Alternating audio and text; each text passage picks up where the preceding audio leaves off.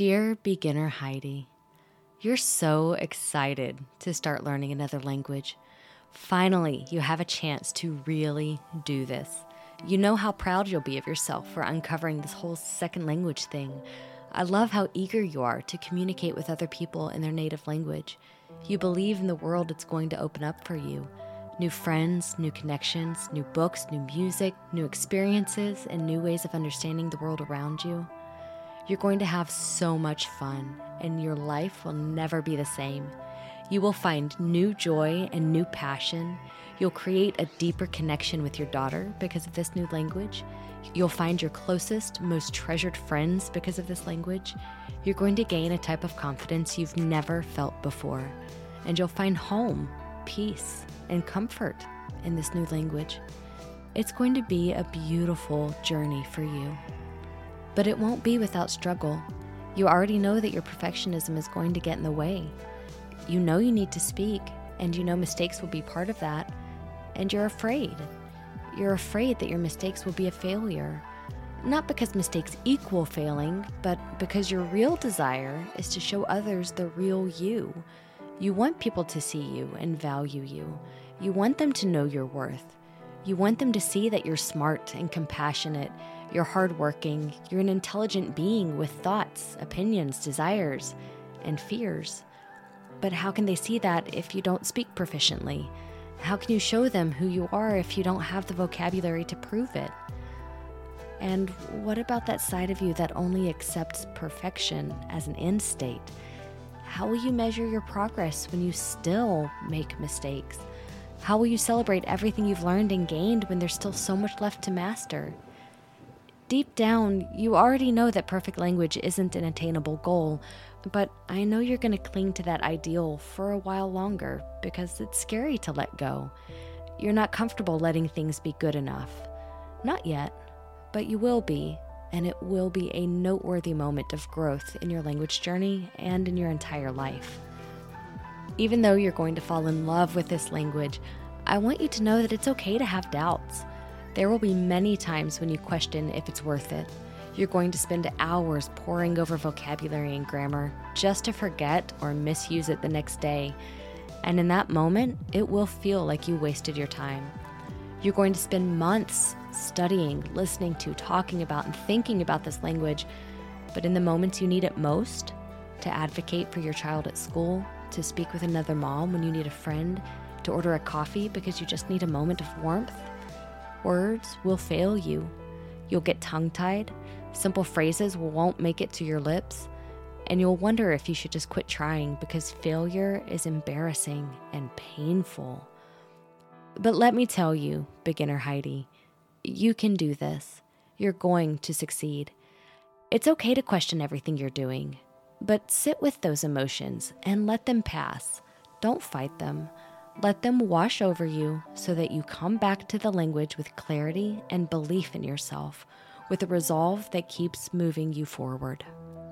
Just like it's normal to question if it's even worth it, and it is for sure worth it, but just the same, it's normal to feel like you're missing something.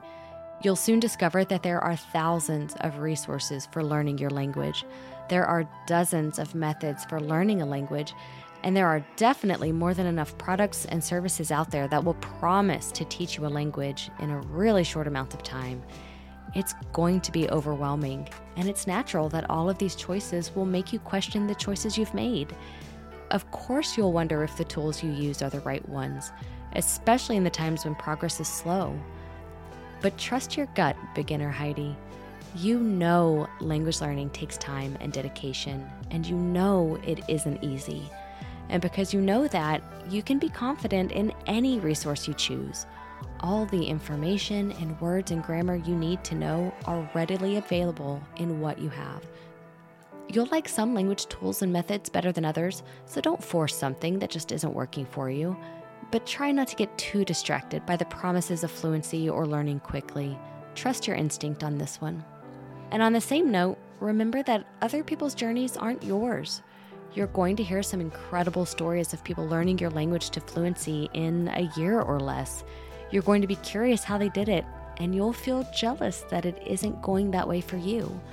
Why can't your journey be as fast and seemingly easy as that person's?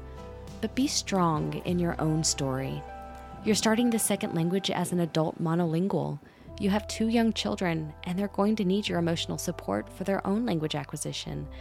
And you're a graduate student again, doing something else you love there, and it's okay to prioritize that over your language when you need to.